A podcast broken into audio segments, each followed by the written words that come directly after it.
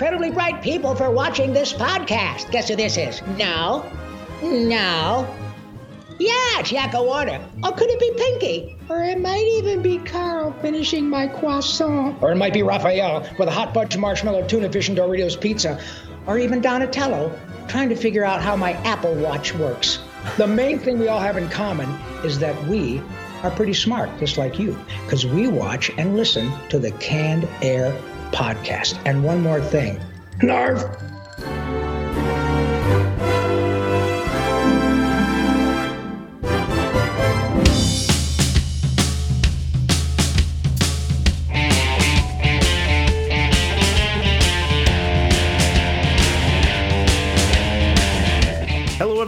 welcome to another episode of Canned Air, your tribute to comics and pop culture. I am Jeramy Colley. I'm Jack Doherty. and returning to the show, he was last on the show in uh, episode 282, so not too long ago. We had him on to talk about Polar Paradox. We welcome writer Frank Martin to the show of frankthewriter.com. He's got a new Kickstarter up right now for the second part of Polar Paradox. Frank, thank you so much for being here.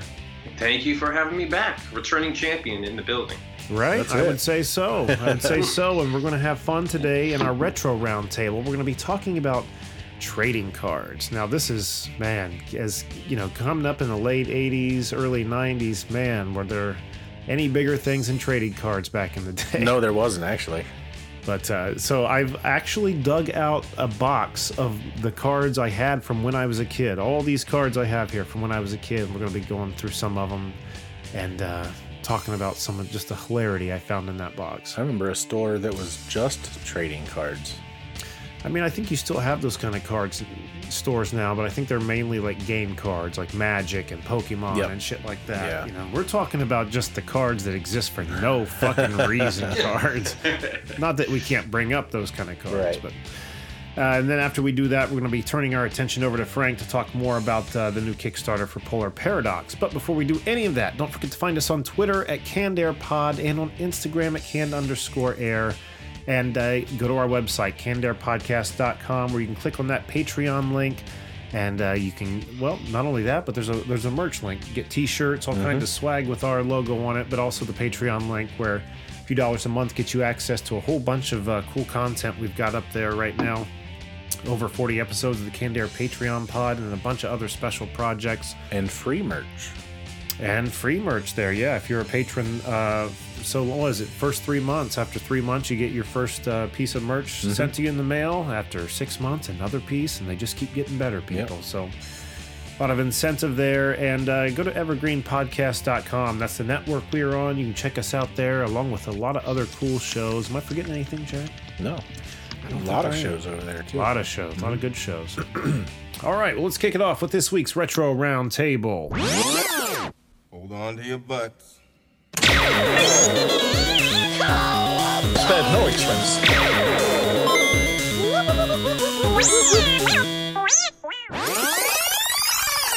Excellent. All right, trading cards. Where do we begin? Jack, do you want to kick us off? Yeah, I started. Try well, I tried to start with the trading card thing with when I was probably around oh seventh or eighth grade, because I had a couple of kids, a couple of friends that did the same thing, but they were actually into sports. And This guy doesn't sports. No. Well, that's just kind of the funny thing about it is, uh, and I, Frank, I don't know if you uh, can relate to this, but when I was young, you know, coming up in school, like you said, sports cards were the shit. And even if uh, you weren't necessarily into sports cards, you were getting sports cards because everyone was getting Yeah. sports cards. You know what I mean? Yeah. I had a, I can't remember some of the ones I had, but I remember buying a couple of packs here and there. Mainly, I I think it was for the gum for me. I remember it was getting crazy. My dad uh, bought, you know how you buy the whole sets, but you buy the whole sets just because you want one card that's in the set. My dad was big on, on for some reason Ken Griffey Jr. rookie card. He had like three sets of the entire thing, and he said, "Frank, this is valuable just because of this one card." And I'm like six years old. I'm like, "Okay, Dad, yeah, one card, Ken Griffey Jr. rookie card. It's the most valuable thing in, in history." And did it end up being worth money? Any ideas? I, I have no idea. I mean, we could, we could go on eBay and check out Ken Griffey Jr. cards nowadays, but uh, I'm sure I'm sure there's plenty of other stuff that's worth bazillion dollars more. And I mean, the, all the comic books people never thought were going to be worth anything are are going Oh, for absolutely. money. Just make sure you don't bend those corners on them cards, or they're nothing. Well, you know, I w- it's funny because I was never a sports person, but at, at one point in my life, I was obsessed with the Chicago Bulls. That's when I was into sports. I never missed a Chicago Bulls game. Oh, did it happen to be when they were winning? That's exactly when it was. That's when everybody 90s. loved them. Yeah. Yeah, the All Stars, man. That was when they were awesome. Yeah. So I've got a bunch of cards here uh, that I collected over the years through the '90s, like in protective sleeves of the Chicago Ah. Bulls, and I've got uh, maybe three Michael Jordans in here, Steve Kerr, a few Dennis Rodmans when he was with the Spurs, B.J. Armstrong, Scottie Pippen. I don't know if any of them are worth a damn cent. Probably a couple bucks a piece, if anything. That's just it, though. You know, with Michael Jordan cards or Ken Griffey Jr. You know, there's probably a few cards that are really like uh, sought after and valuable, but there's probably just a lot of printed cards, like probably like these that aren't worth dick. You know Oh, what yeah. I mean? It all depends on like probably the the, the photo that they took. There's Yeah. only this many of this photo made. Yeah, exactly. So Do you know if you can still pull those? I tried to, but I don't want to try too hard. Still pull them out of the card holder. Uh, they- you can, but I, I wouldn't at this point. I mean, they've It's- been in there it's a s- so long. It's a skill to take those cards out and uh, Yeah, once was wondering if they're you get a little bit of moisture in there and it sticks. well, let's not find out. let's not find out. It's like laminating it. You're pretty much done with it when you're done. You know, another thing I remember when I was a kid was, uh, you know, in the height of all this sports card popularity, cereal boxes, you know, instead of toys, were giving out sports cards. And here's a few postcards that uh, are just very lackluster looking cards. Who do we have there? Barry Bonds and Kevin Maas. Kevin Maas. I'm sure, like to people who actually know baseball, maybe the one of those two names means something.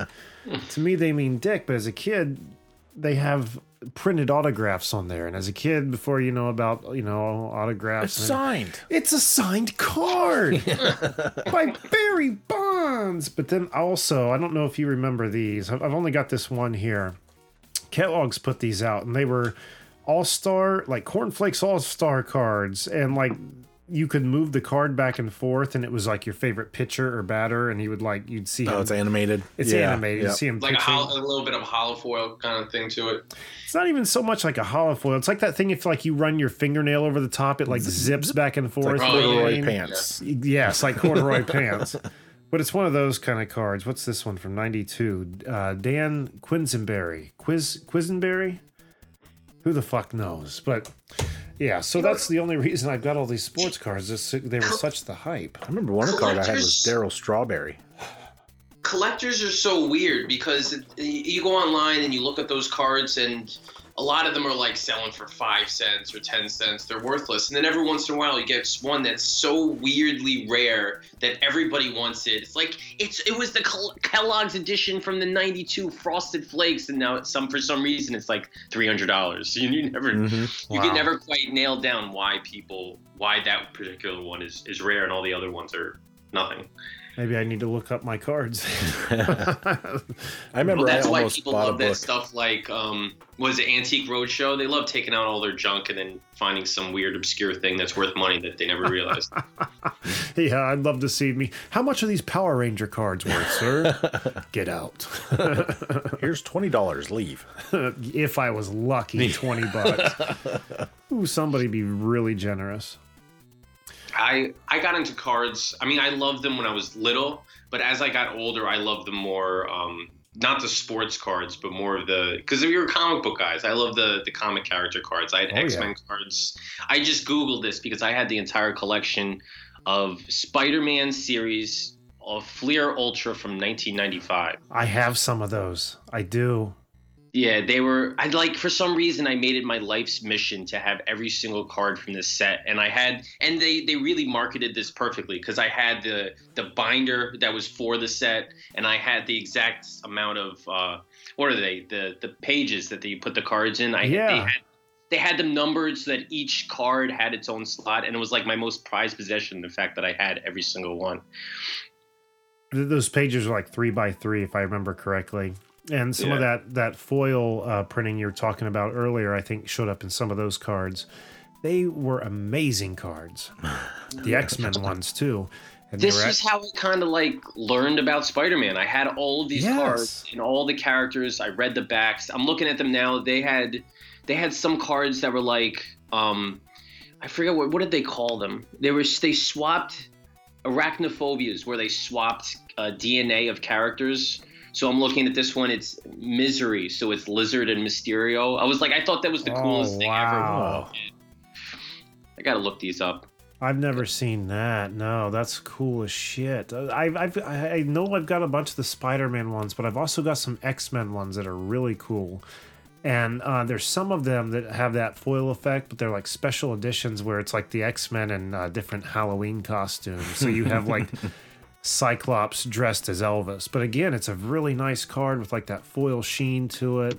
Professor Xavier was like a wizard or some shit. It was it was so cool. Uh, Do you know what I'm talking about at all, Frank? Yeah, I've seen a bunch of those too. They're they're awesome. They, I mean, the artwork too. They don't really skimp on these things. No, they don't. They are gorgeous cards. I actually have a whole book of them in there. I totally forgot to get out until I I forgot about them until I Frank like to mentioned. see those. I don't remember Let ever me get seeing them. Keep talking. like comic book cards. It was always just the sports ones that I've ever seen. Oh no, they they had tons and tons and tons of these. I'm trying to find these arachnophobias, but for some reason Google's like, no, you can't search for that. It's too cool. All right, here we go. Let me get the mic back here. And you'll notice that these are in a book that says baseball cards on them because when the Marvel cards cards came along, I was like, to hell with the baseball cards. But yeah, Take comic covers and cover the, the start top of them. flipping toward the back. There's also Simpsons cards in there. Those foil cards are sweet. They are all sweet. Look at like Frank said. Look at the art on them. They're amazing. Mm-hmm. But uh, you know, another thing I'm seeing in that book right there, those Simpson cards. Uh, those came out before the Playmates like line started like pumping Simpson merch up the ass. You know. So those trading cards were about the only thing you can get, and they were so cool as far as like Simpson merch went at the time. No, I, Look at them glisten when you flip them. They're gorgeous. Yeah, they are. I had Simpsons cards too. They made cards for everything. As we're soon going to find out here. Uh, speaking of which, one I, I don't have even a full set of, but I found a few uh, co- like floater cards in my stack here from the TV show Dinosaurs when it came out from '92. Oh, Look at those; those are rough. Oh my. They're not even scenes from the show. It's just like the the the suit set up in front of like a Yeah. Sears backdrop, Just like promo shots. Sears portrait backdrop or something. Yeah, yeah. Decode baby's favorite saying. What could it be? Ah, let's see. Not the daddy? no. what is that? Just a description? Father of three may not always understand his family. They're horrible, but it's just a great example of what uh, Frank said. Everything, absolutely everything, had a card, and I wish I had more better examples to look at here, uh, other than that. But okay, I got one for you guys here. This has got to be one of the f- most favorite cards I own, and I am almost hesitant to call it a card because it's not made of cardboard. It's made of like a flimsy plastic. Huh. Hear that? Yeah. I do hear it. So that's not cardboard, as we can tell. And what this is, is a card from Teenage Mutant Ninja Turtles to Secret of the Ooze, where it's Splinter holding up the TCRI can together. Mm-hmm. And on the back, all it, it doesn't even give a description. It's just it prints over and over Teenage Mutant Ninja Turtles to Secret of the Ooze, available everywhere in theaters March 1991. Now, what's special about this card is that this came from do you remember the gross ass turtle pies like the green ooze turtle pies Yes. Yeah. Like hostess pies. that's the only Yeah. place you could get these cards. And that's what that's from. That's why it's plastic, so the grease didn't get into the yep. card. Probably. it didn't saturate and destroy the card. But it's like cut crooked. I mean you can tell like they just came out on like a long reel. Yep. and then just cut. Look at the back. Look how the back's printed. Like you have the centered text that where you get everything but then like the exact same thing's printed above it cut in half and below it cut in half.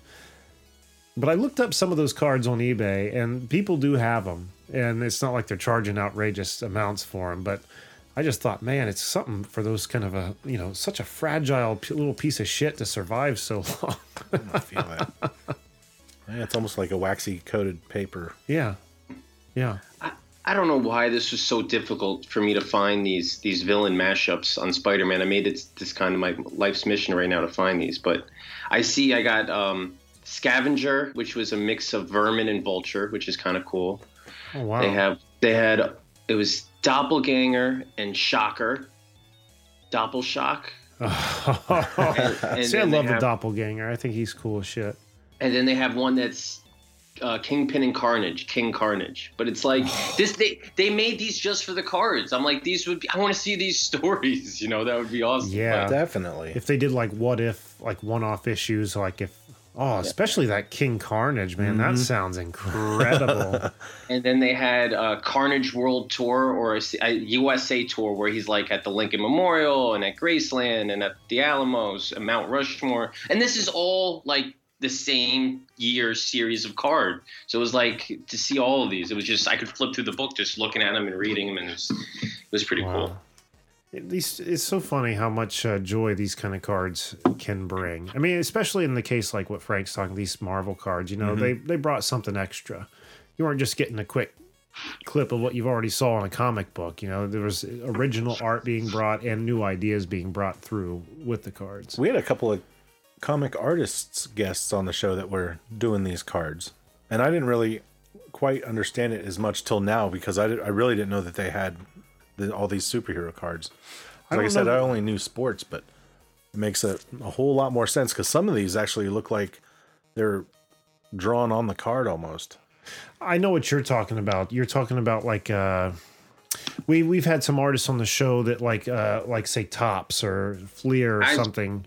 Yeah. I've seen them. Yeah, card artists have been signing on to do to do specific commissions for. Yes. Yeah. And then they send it back and then that commission gets put in a pack for someone to open Right. and own for their own.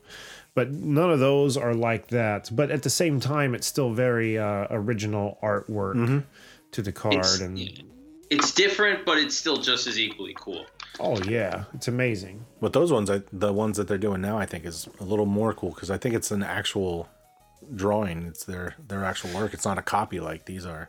Well, I mean, you don't get a full pack of those though. Those No, are it's just only just one-offs. one, Yeah, yeah. like yeah. So But if you wanted so and so's card of so and so, you had to sit there and buy the whole box. I don't know. I, I think it's cooler to get a card with the commission on it rather than the full pack. I'd, I'd rather get a like a bunch of these because these hmm. guys are freaking cool with their foil and their yeah, oh, all their different concepts. Yeah, and and beside, I mean, these are original cards, but I also was into the. They made cards for for certain series, like the Spider-Man actual cartoon show, and then the X-Men animated show. They had cards that were like specific for that, where they would take scenes and they would just do a still from it, and then just kind of put like some stuff on the back about it. Right. well, here's the Halloween ones. There's Professor X as a wizard. Yeah. Who? What's Iceman Gambit? is a snowman. Gambit's uh, looks like a It's like he's a poker player, a cowboy or something. what's Psylocke at the top there? She looks like Like a maid, like a French maid or something. yeah, she's wearing a regular outfit pretty much, but she's carrying Like feather dusters. feather dusters. Yeah. Rogue, I'm not sure what she is. She just has a red see. cape. Oh, I guess it says. Oh, no, it says haunted haunted mansion on the side. Maybe I don't know. I don't know what she's supposed to Dude do. looks good though, I guess. Storm's a witch. You can't do a uh, an episode on trading cards without doing the most famous trading cards of all, which are Garbage Pail Kids. Holy God, I didn't think about this. That's right. Yeah, I've I've only ever had very few of those, but I know the impact they had. Yeah, for God, sure. that's all through elementary school. That's all. That's all it was was garbage pail kids. Yeah. And then sports cards. Yeah. I uh, I had a poster of of Garbage Pail Kids. It was like, how, how do you look at those posters? It was like the cards, except it was a poster of them. It was just a picture, and I liked it because I kept it on my wall. And whenever I was bored as a little kid, I would get up and be like, "Look, that's me, Cranky Frankie," and it was like a devil, like kind of grinding all of his his, his textbooks from school. So. I love those things. I think they're bringing them back or something.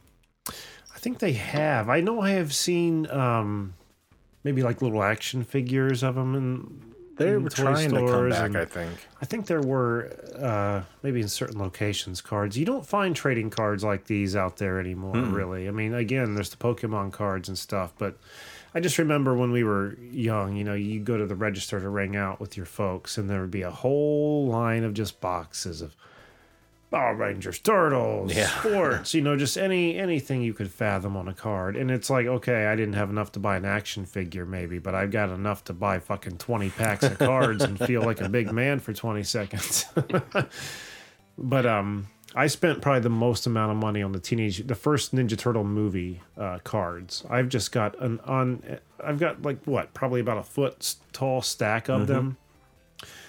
And uh, you know, every time you buy them, you're still, you know, you get just as excited. But every time you buy them, it's like, okay, you, you know, the odds of you just getting a pack of duplicates, nothing but duplicates, keeps going up and up and up because of what? There's only like a hundred scenes from the actual film. So, Yeah. Got it. Got it. yeah. Got it. Fuck, I only got one new card out of this one.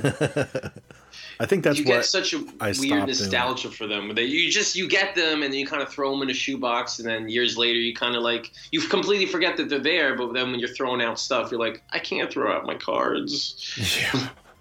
And that's why I still have them. Yeah. that's why I still have them. And like with my friend, like growing up, he collected them too. So they were almost like a, when we get together, we'd bring our turtle card bricks around and take the rubber band off. Like, all right, let's see what you got. Let's see what I got. Maybe we can do some tradesies and get, you know, things I don't have. You don't, you know what I mean? man. I think I'm bringing back repressed repressed memories a little bit because I think I had turtle cards. I'm sure you did. Because looking at these, I'm like, holy crap! I think I remember having these now. Though that one you just held up's from the cartoon. Yeah, there's a, they're they're all mixed in in here. That's the same one I have a brick from, uh, unopened whole box of in the closet there from the original Ninja Turtles uh, cartoon. Where did you get that from? There was a comic book store that used to be in uh, Yellow Springs called Oh, that's right. Dark Star Comics, and uh, they had it, but I think they're gone now. The smelly place. No, but that place is still there too. what about you, Frank? Any other cards you want to mention?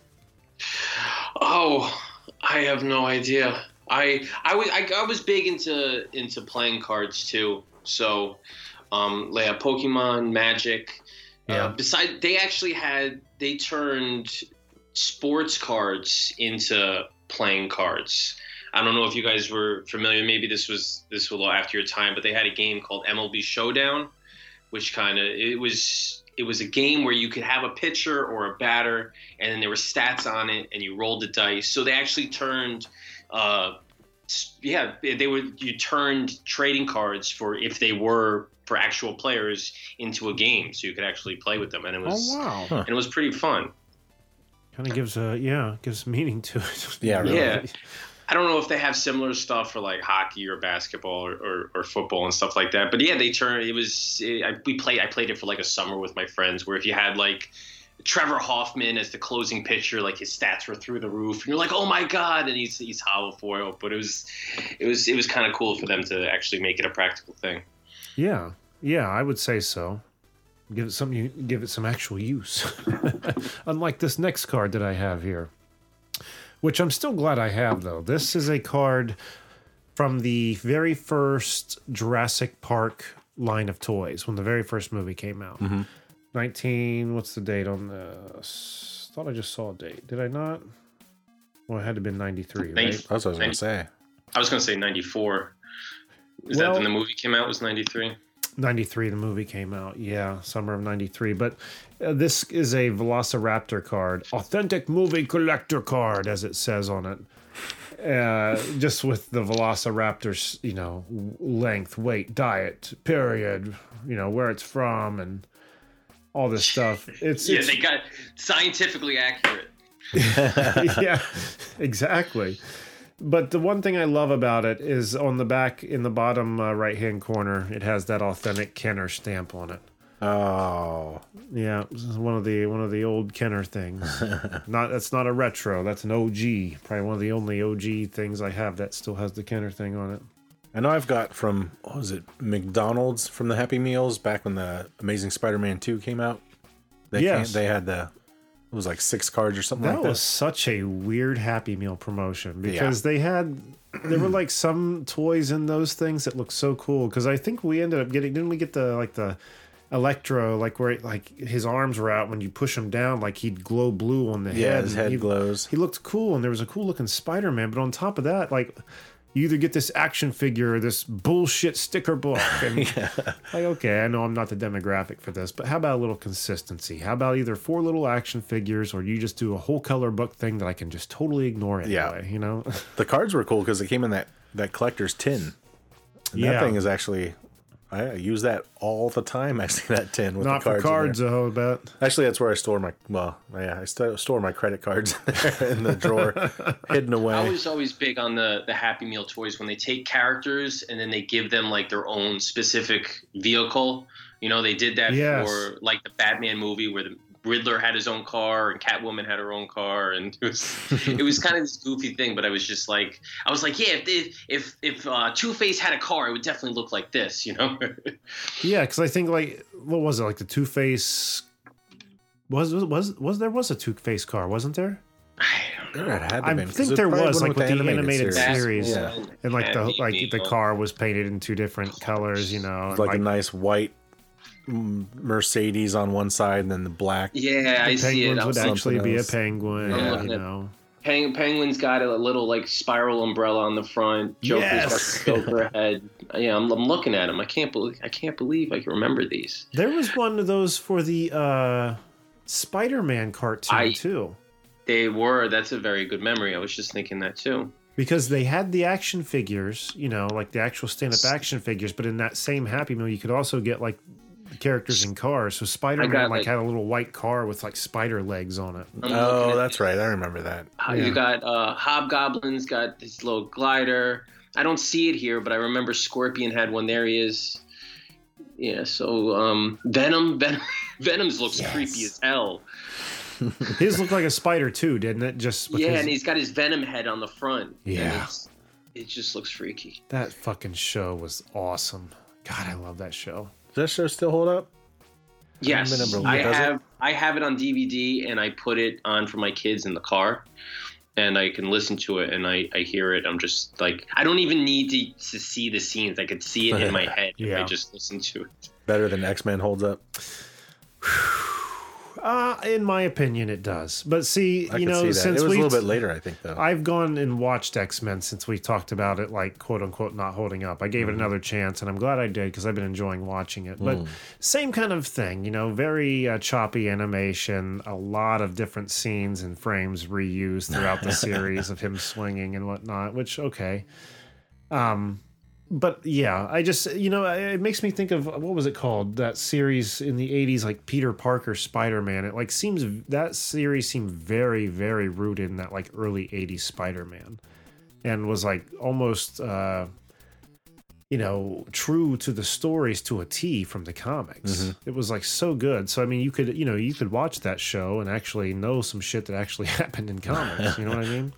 If you paid attention. I mean, that's kind of why I like the the Spider-Man show is that they they reimagined it, but they did it in such an intricate way with the characters that they really built up their own kind of mythology. That was that was pretty. I thought was pretty awesome. Yeah, it's an amazing show. I, I I- I adore that show. I've watched that run several times, and I think uh, it's on Disney Plus now too. yeah.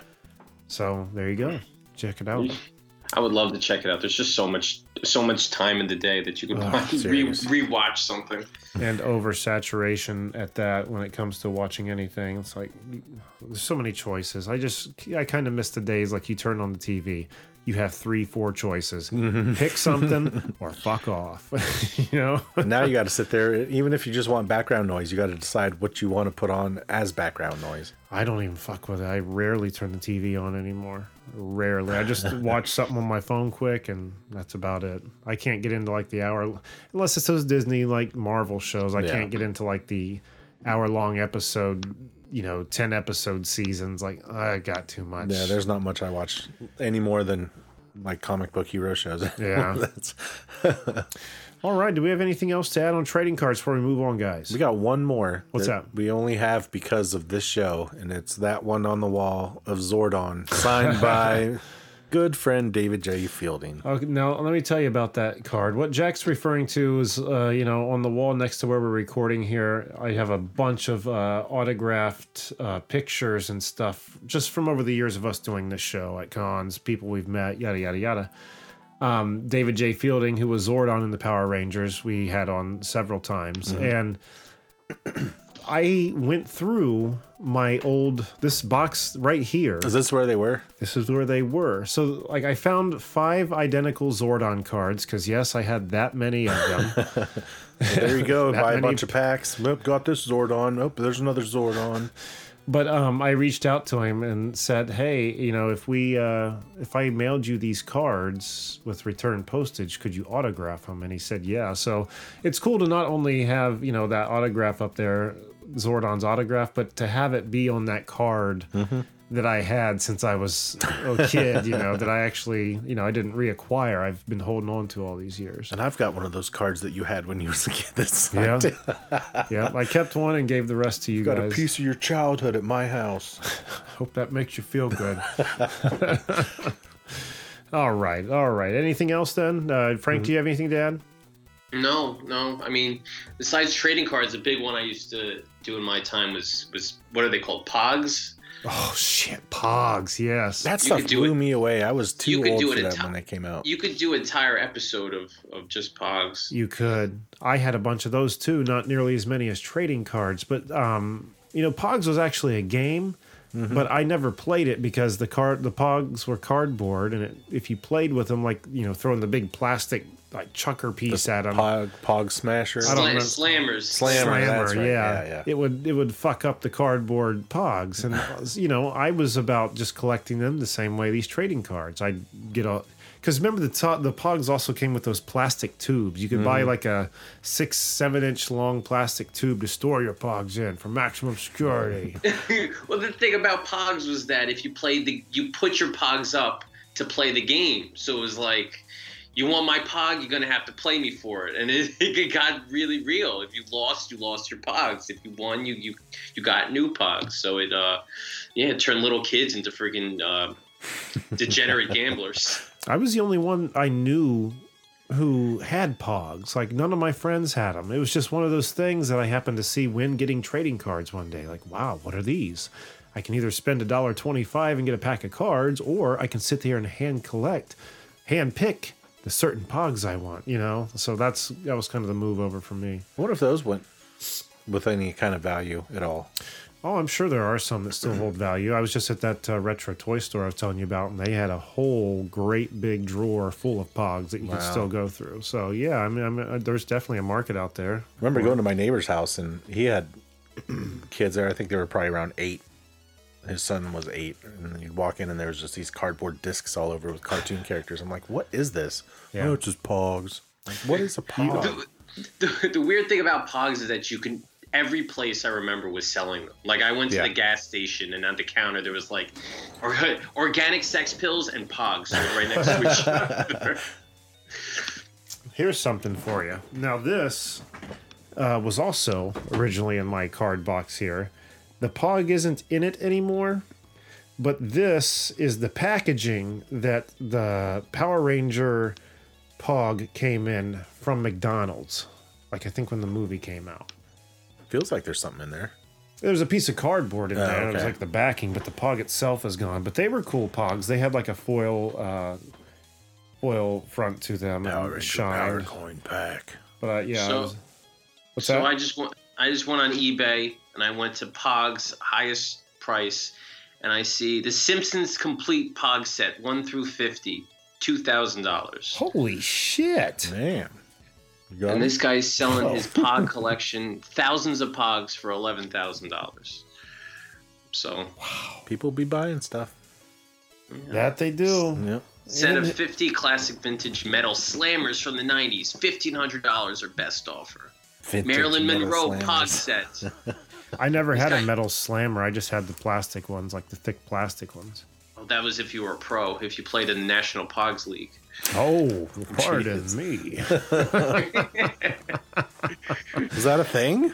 No, Must I have been. no idea. Oh, okay. Uh, I wouldn't be. I wouldn't have been the least bit no, not surprised. really. Here comes Billy in the champion Pog League. He's eight years old. We've seen Billy's form improve greatly over the last year as he's been throwing those slammers, Bill. NPL reigning champion. And a hush falls over the Pog uh, arena tonight. All right. Uh, well, with that behind us, let's r- jump to a quick commercial break. And when we come back, we're going to be talking with Frank about Polar Paradox. Hi, this is comedian and writer, and let's be honest, I do a lot of things. This is Dino Tripodis, the host of Whiskey Business, the podcast not so much about whiskey as it is one with whiskey. Yes, we drink and talk about whiskey, but we do so much more with so many interesting people. For example, we talk to comedians like Greg Warren. You know, I don't want to brag, but let's just say I can walk into a Red Lobster and get whatever. You know, I think the pause right there is probably more important than the word. Amazing athletes like boxing champion Buster Douglas. When a fighter's down and he's looking for his mouthpiece instead of trying to get up. That's when I knew it was over. Yeah, right? And yes, Bigfoot chasers. Do you believe in Bigfoot? And if so, does he really eat beef jerky? The Bigfoot thing is people have seen these, and, and I've seen a lot of compelling evidence about it. It's Whiskey Business with Dino Tripodis. Join us for what we call a good conversation with a good pour. You really can't ask for much more than that, can you, people? Check us out at whiskeybusinesspod.com, a proud member of the Evergreen Podcast Network. All right, and we are back with Frank Martin. Again, Frank, thanks for being back on the show, and I'm excited to talk with you about this next Kickstarter. Well, the one that's live right now for the second part of Polar Paradox. But before we jump into any of that, uh, for the listeners who are listening who didn't hear you the first time around, can you give them a, uh, a description of what Polar Paradox is? Sure. It's a sci fi adventure mystery book.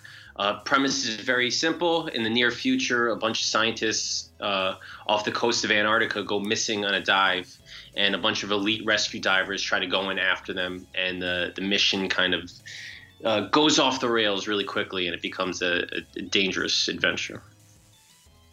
A fun adventure, though. it looks so really cool. So, when the first time we had you on, we were talking about your first Kickstarter, uh, which was for part one, I do believe, which was a huge success. So, congratulations to you.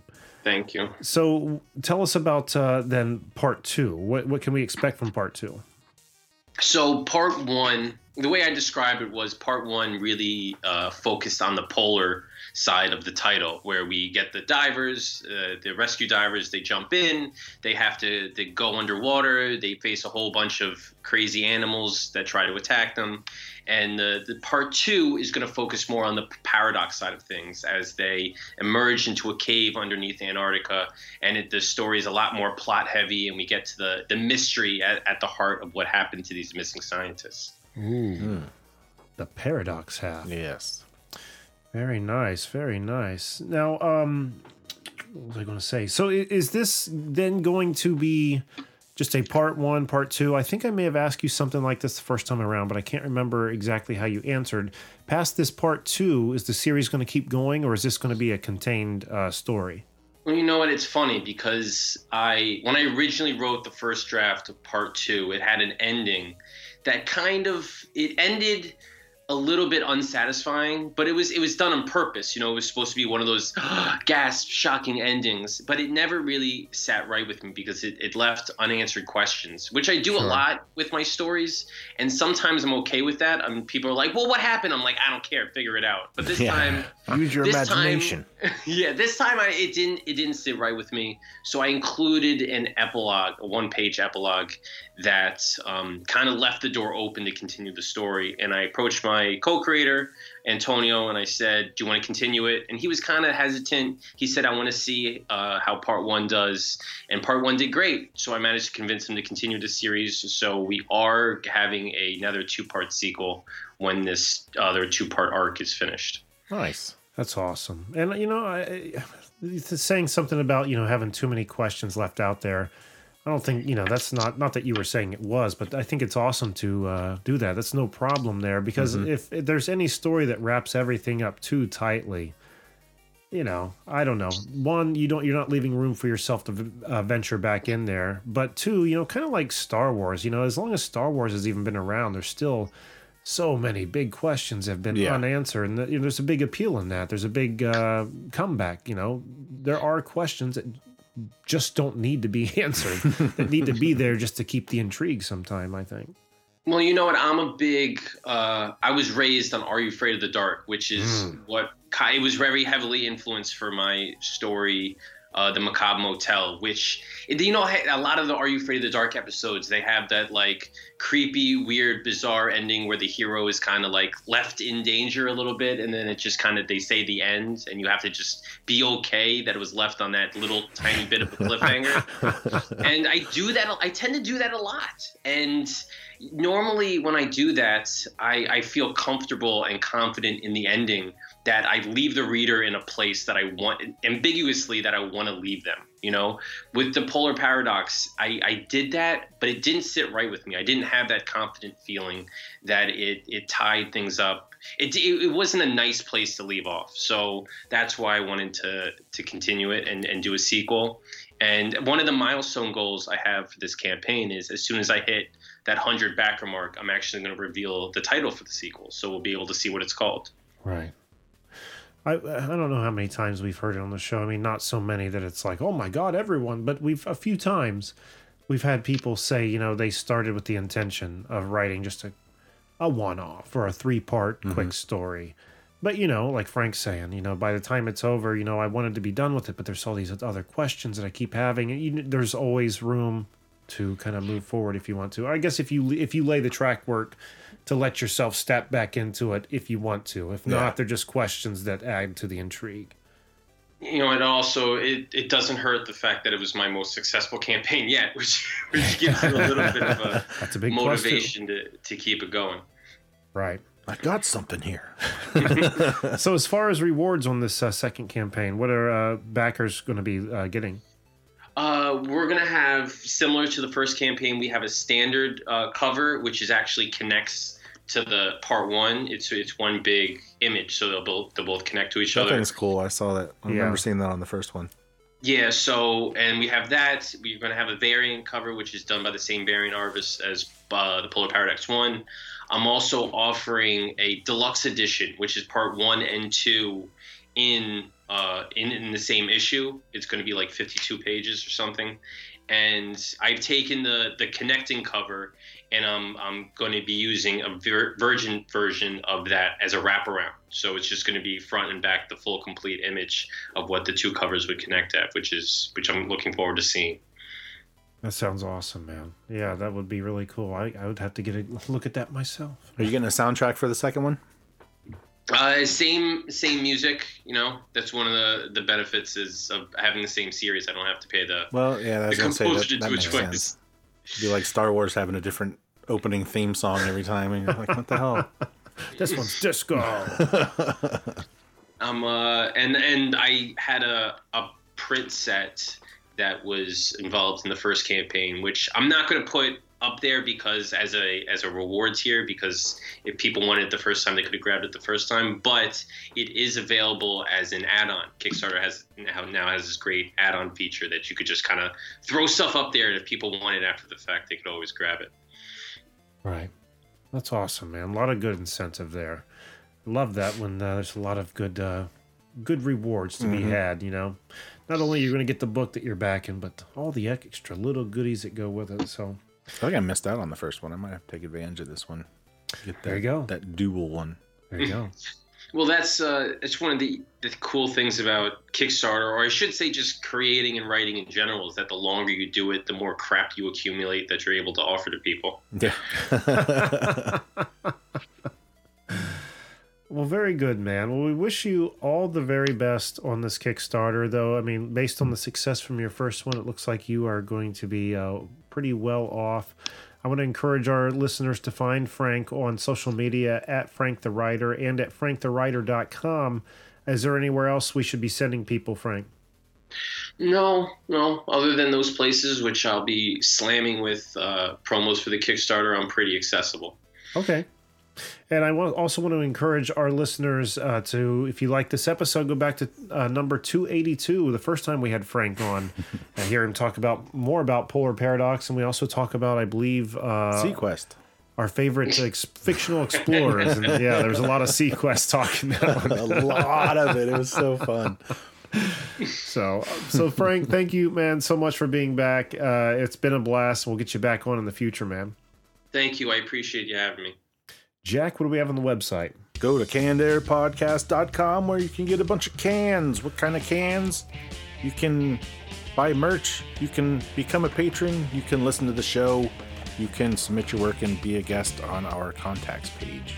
And you can also find us on Twitter at CannedAirPod and on uh, on uh, did I say Twitter or Instagram? Let me start that again. And you can also find us on Twitter at CannedAirPod and on Instagram at canned underscore air. And again, uh, on the website, there's a Patreon button there, or you can just search Canned Air Podcast on Patreon. And a few dollars a month gets you access to a whole nother uh, show we're doing, multiple shows, access to a bunch of extra content, uh, which is some of my favorite. I love those episodes. Uh, they're a lot more laid back. You can also go to Evergreen Podcast where we're on the the uh, the podcast network and listen to other shows, but listen to us first. There, there you have it. And if you want to wear some swag, a, a Canned Air shirt, also click that merch button on our website. Just go to the website, look at all the buttons, click on each of them, and see if any of them speaks to you. You can do it. You can. You have the power. Might not be the can you're looking for, but it's the can you get. All right. Well, I think that's going to do it for this week. So until next time, I am Jeramy Colley. I'm Jack Doherty. Yeah, I'm Frank Martin. Thanks so much for listening, everyone, and be excellent to each other.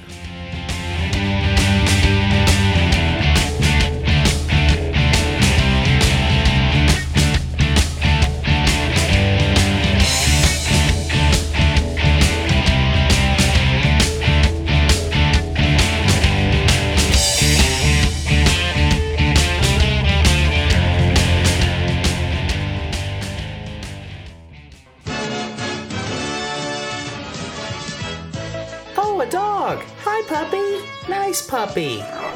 Oh, no! Don't run. It'll only make things worse. no. Mutt. Remember, you never want to approach a stray dog, especially one that's foaming at the mouth. Get away from the animal as quickly as you can and tell a grown up. Hey. And knowing is half the battle. G.I. Joe!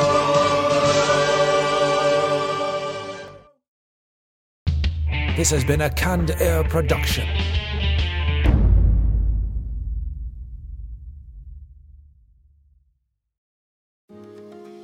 My name is Cindy Burnett, and each week I interview at least two traditionally published authors on my podcast, Thoughts from a Page. We talk spoiler free about their books, so you can listen whether you have read the book or not. And then we delve into things that you most likely won't hear about anywhere else the importance of the cover design, why they included various aspects of the story, personal details about both the books and the authors' lives, and so much more. You can find the podcast on every major platform and learn more about it on my website, thoughtsfromapage.com. Thanks so much for checking it out.